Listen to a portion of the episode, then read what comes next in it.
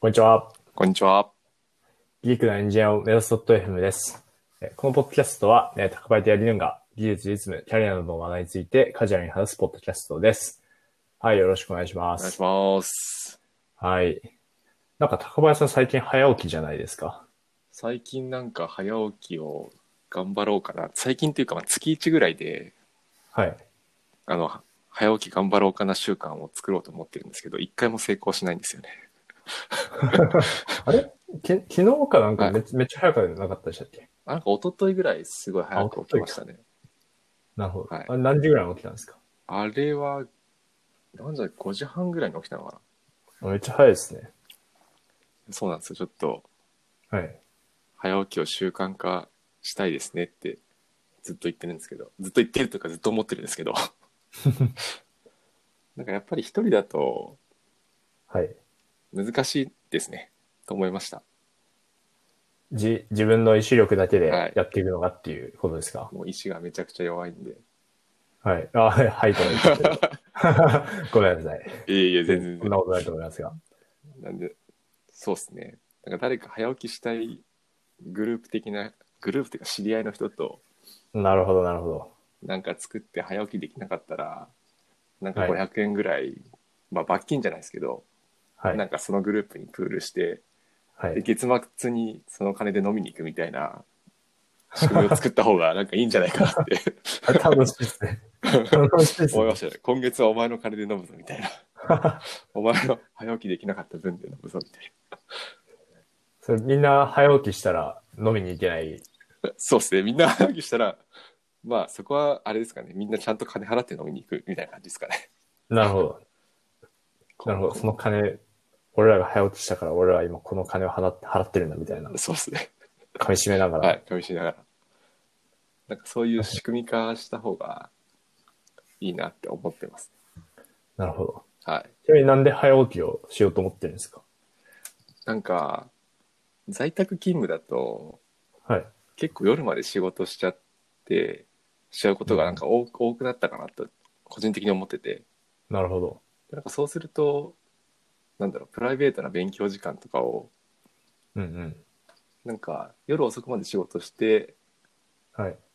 その後勉強しだすと、結構うん2時とかになっちゃって、はい。なんかそ,、ええうすると翌日の、なんかコンディションあんまり良くない気がしてて、うんうんうん。なんかそれだったら、もう11時ぐらいに寝て、はい。朝起きて朝の3時間ぐらいを勉強に当てた方がいいんじゃないかなっていうのをちょっと思って、まあそれやったことないんでそそれやったらどうなるかなみたいな実験も兼ねて、うんうんうんううん。ん、やりたいなって思ってるって感じですねなるほど。あ八木さんはなんか朝結構早く起きたりしてますかああ、そうですね。僕は結構朝、その、ああその今、高パイさんがおっしゃったような朝まとまった時間を取れるようにしてますね。うんうんうんまあ、そうですね。まあちょっとこれ子育てとも関わってくるんですけど、はいはいまあなんか子供の寝かしつけってみんなやると思うんですけど、うんうんうんなんか、めっちゃ時間かかるんですよね なるほどなるほどい1時間とか、なんか平気でその、まあ、割とその、あの、ばらつきはあるんですけど、うんうん30分にするとかはあるんですけど、なかなか結構1時間、1時間半、はい2は時い間とか、かがあるんですよ。うんうんうんで、その時間、本当にあの、その寝かしつけてる間に、例えばまあ11時ぐらいになったとするじゃないですか。はいそしたら、それ寝かしつけしなくてよかったんじゃないのみたいな話になるじゃないですか。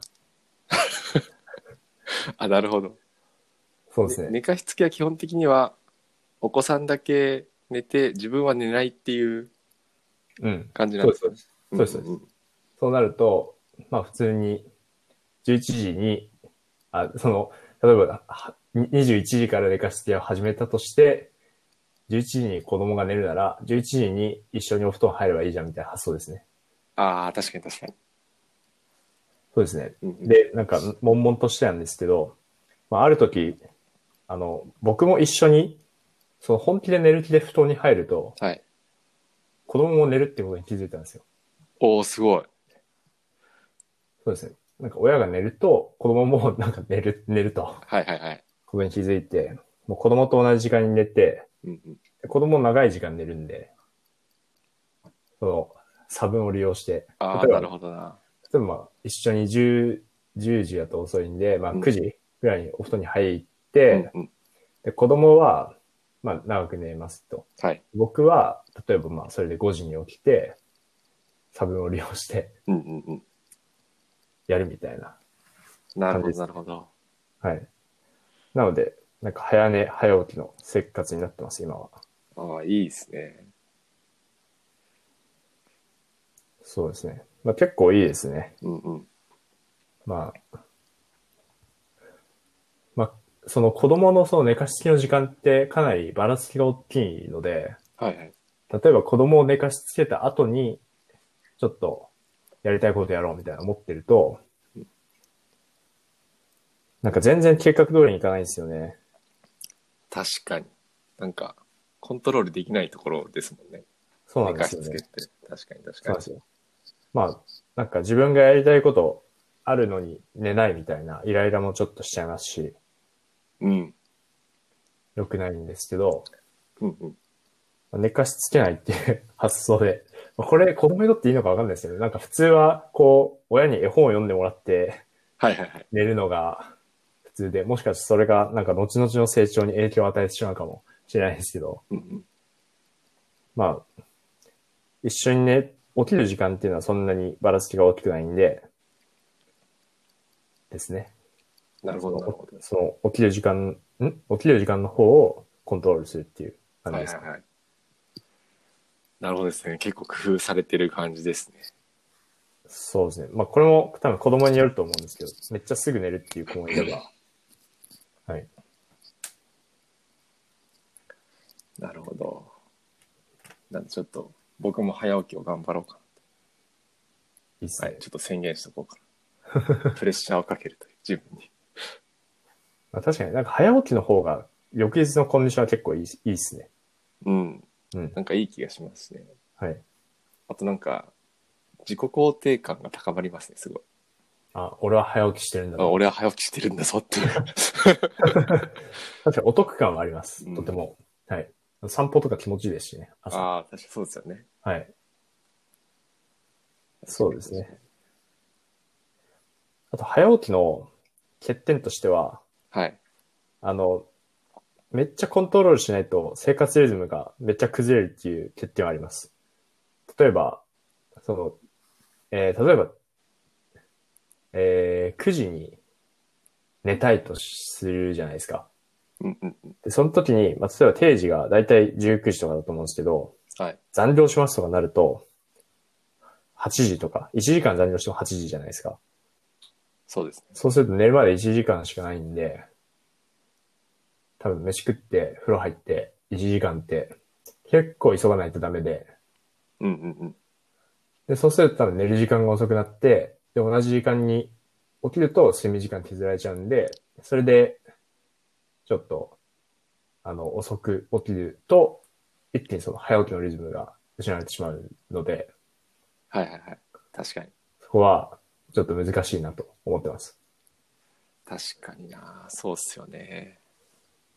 そうですね。早く寝ないで早起きしたら、ただの睡眠不足ですからね。確かに。なんか、前なんかの記事で、なんだっけな、結構早寝早起きって言われるけど、はい。なんかその考え方が逆で、はい。早起き早寝だぞみたいなことをなんかの記事で見ましたね。へえ。もうとりあえず早く起きちゃえば夜は眠くなるから、あ、なるほど、なるほど。そっちに時間を合わせろみたいな。あ、それはあるかもしれないですうね。ん、確かに。夜早く寝ようと思っても結局夜遅くまで起きちゃう人は起きちゃうから、うん。 まずは早起きをしろっていう。あの確かに。早く寝るんじゃなくて。うん。確かに確かに。それはあるかもしれないです。うん。と、15分ずつ早く起きるっていうのも聞いたことがありますよ。あ、なるほど。その1日で、例えば1日で普段8時に起きてる人が、はいい。きなり6時に起きるのとかって、い1日はできても、うんうん、それ以降続けるのが難しいから、徐々に慣らすために、15分ずつ、起きる時間を早めていくっていう。はいはいなはいの。で、7時45分に起きて、次の日は7時半に起きて、みたいな感じです。ああ、なるほど、なるほど。うん確かに。その方がなんか、継続できそうというか、そうですね。リバウリバウンドしなさそうというか、です ね確かに。うんそうですね。なるほど。じゃあ、全然あの、高林さんが早起きできなかったはら、僕にあの、500円送ってくれても大丈夫なんで。あ、本当ですか、はいあじゃあそういうペナルティを課そうかな。 毎毎朝、八木さんに、なんだろうな、6時半までになんか、はい。時間の写った写真を送れなければ500円罰金みたいな。全然僕はウェルカムですよ。毎日できなかったら、結構な金額になります、これ。そうですね。 500円だと。そうですね。ちょっと、確かに、 お、じゃあ毎日だったら、1回で続けてしまったら、もう1万5千円になるんで、そうですよね。はい。ちょっともう軽い副業みたいな感じだった。確かに。一日アルバイトしてきましたぐらいの。そうっすよね。はい。確かに。ちょっと待ってうんそうですね。じゃあ今日は何何の話しましょうか。今日は何の話しましょうかね。いや、早起きの話はいをしてきたわけですが。確かに10分ぐらいしちゃいましたね。早起き話を。 今日は、はい。八木さん最近トイックをあ、はい。受けられたっていうお噂を聞いたんですけど、トイッはいク受けてきました。よくご存知ですね。なんかそのお話でもちょっと聞こうかな。お、トイックの話しちゃいますか。はい。そうですね。まあ、自分、別にそんなトイックが強いわけじゃないですけど。はい。。はい。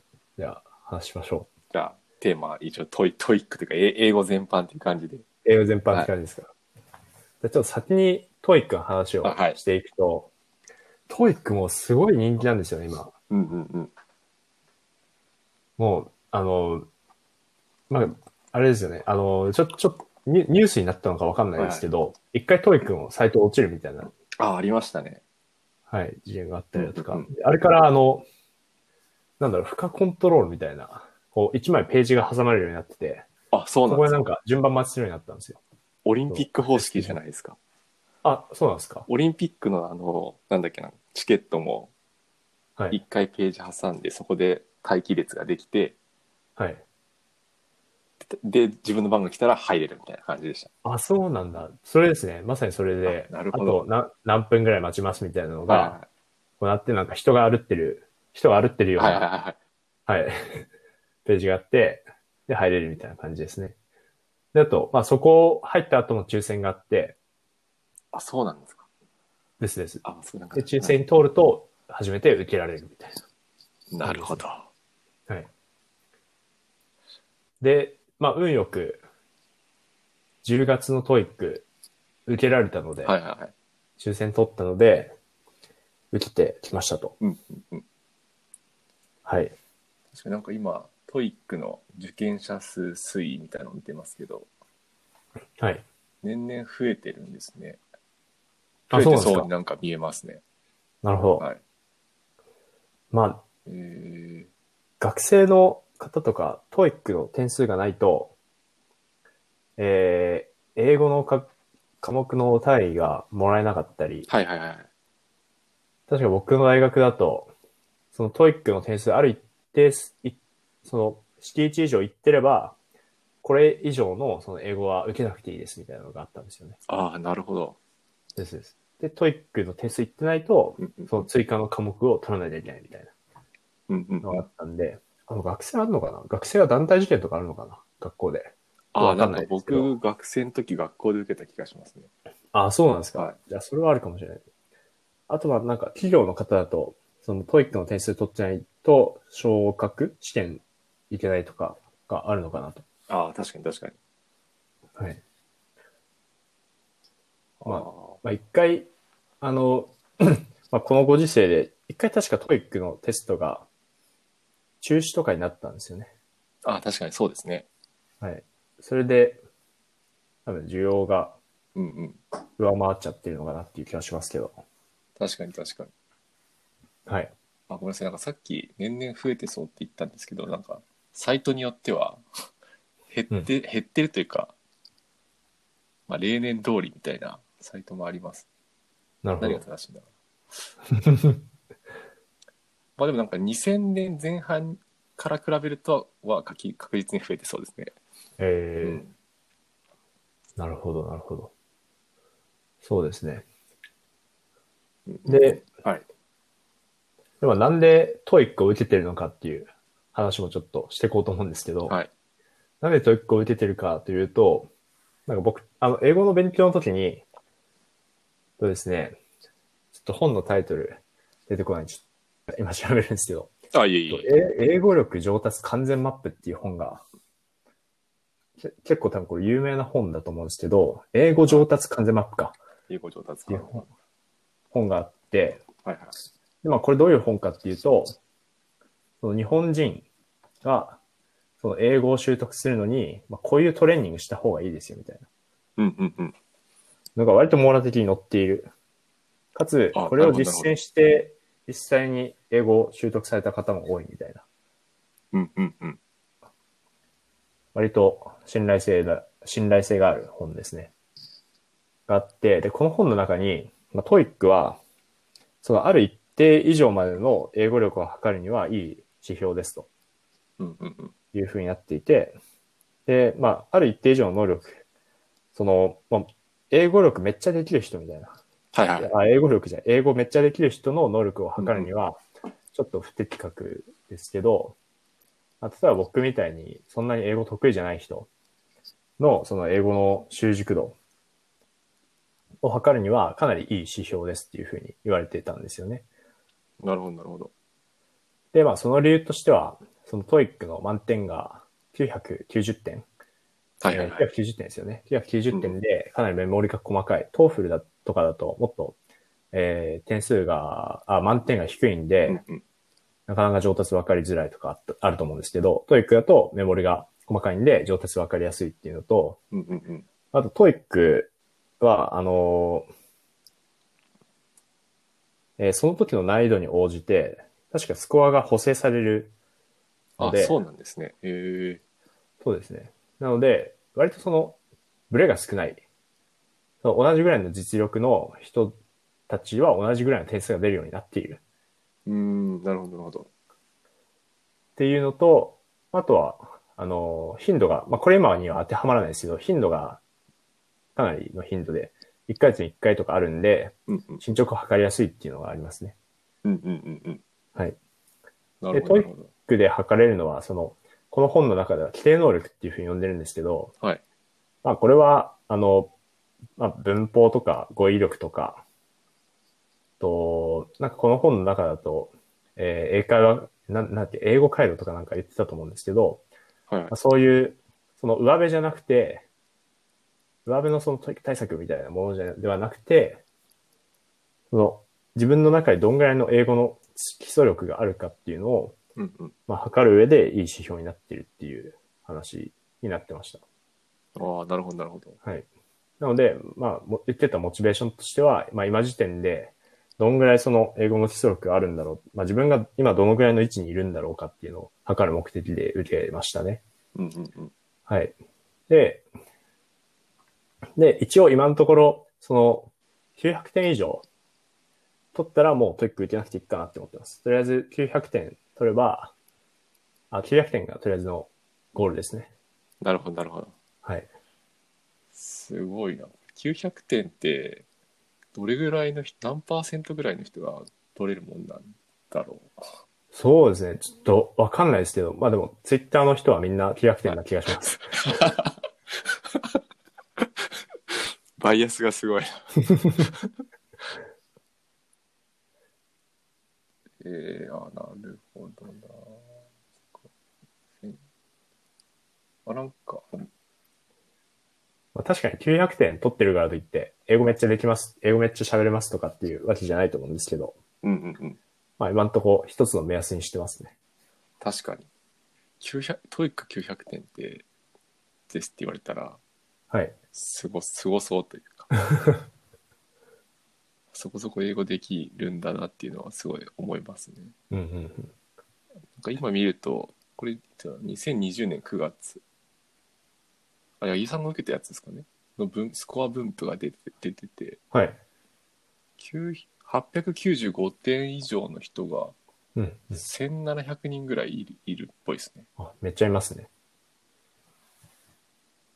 で、受験した人が3万3000人ぐらいですかね。うん、うん。っていうの書いてありますね。なるほど。3%ぐらい。うん、そうですね。うんうんうん。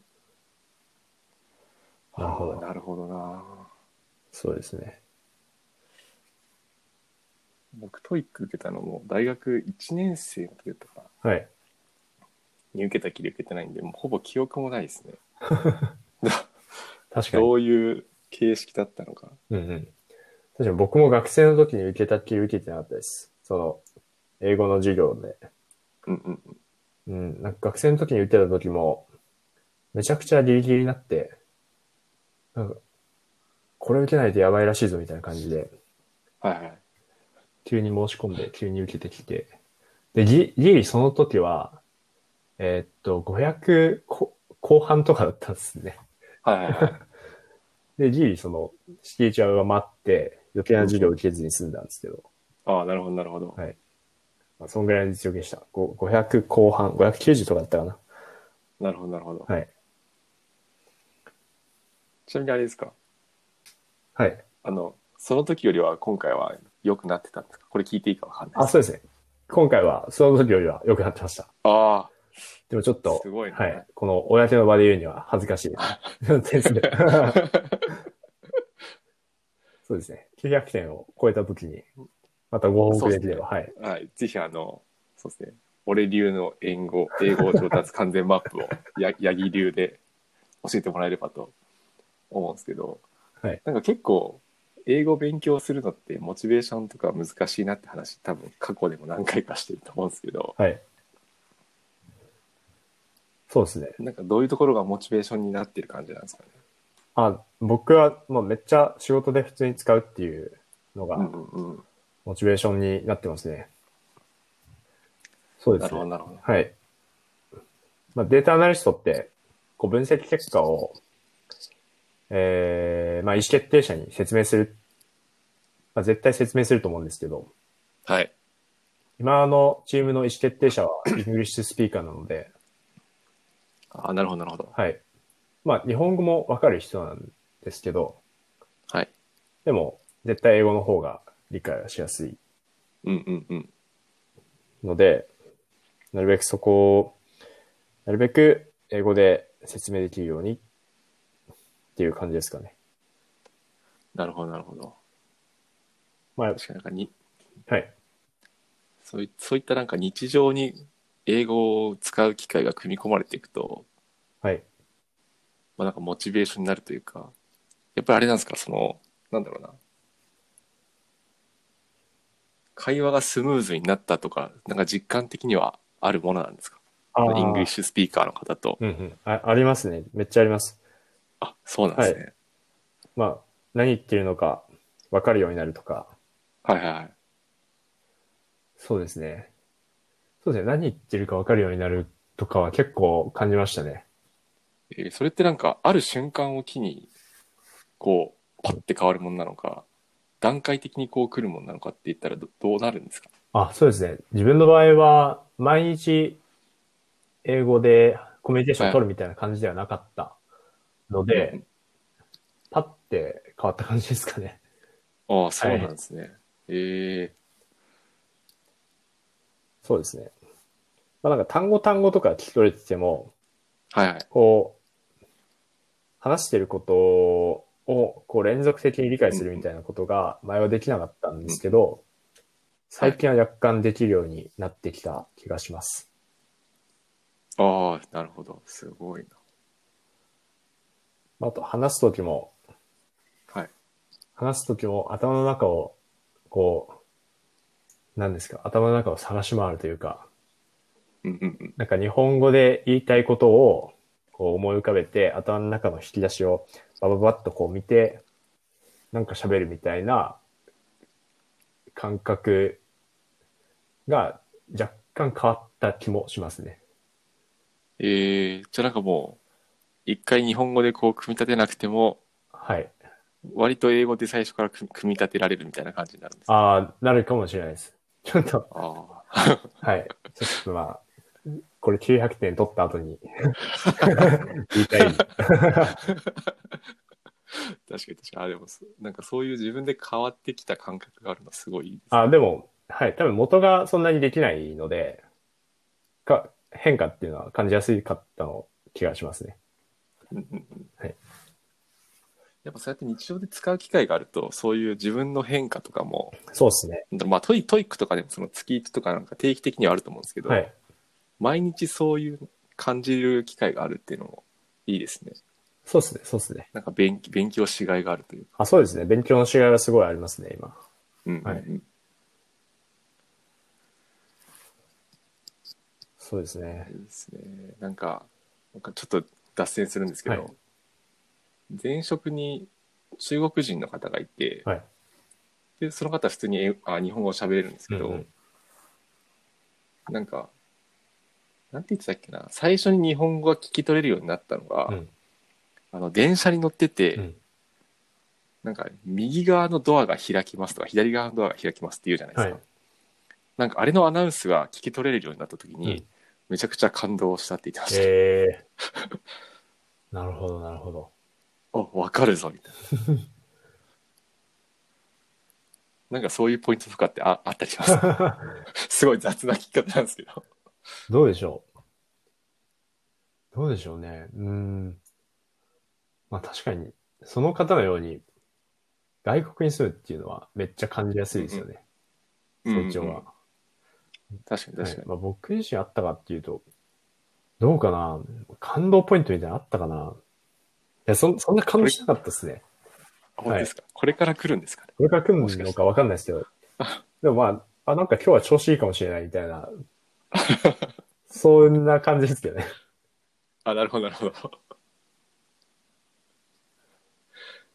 なるほど。そうですね。まあ、トイック、腕できたんですけど、はいはい。トイック、なんかその、じ限られた時間の中で問題を解き切るっていううん体験がめっちゃ久しぶりで、はいはいはい。うん。そこもちょっと大変でしたね。ああ、なるほど。トイックって、テスト何分間なんでしたっけテスト、何分だったっけえー、20 2.5時間 ?2 時間かないや違う、2.5だったと思います。なるほど。その中で、その中で前半リスニングで、まあ、リスニングは時間一緒な、みんな一緒なんですけど、うんうん。リーディングが、その、結構あれめめちゃめちゃ量あるんですよね、リーディング。もうなんかセンター試験を解いてた、私の自分本当にすごいなって思うんですけど。そうなんだ。うんうん。あるんですよ。全然問題形式も覚えてないですけど、はい。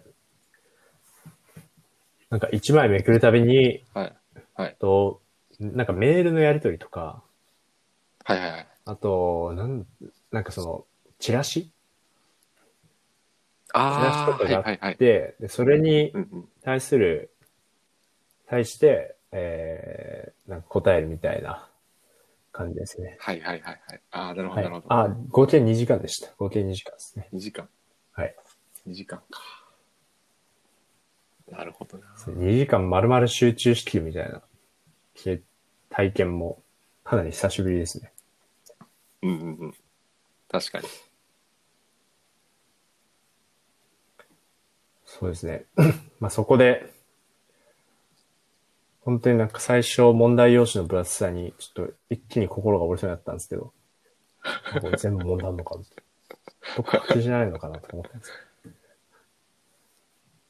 確かにな、はいそっか。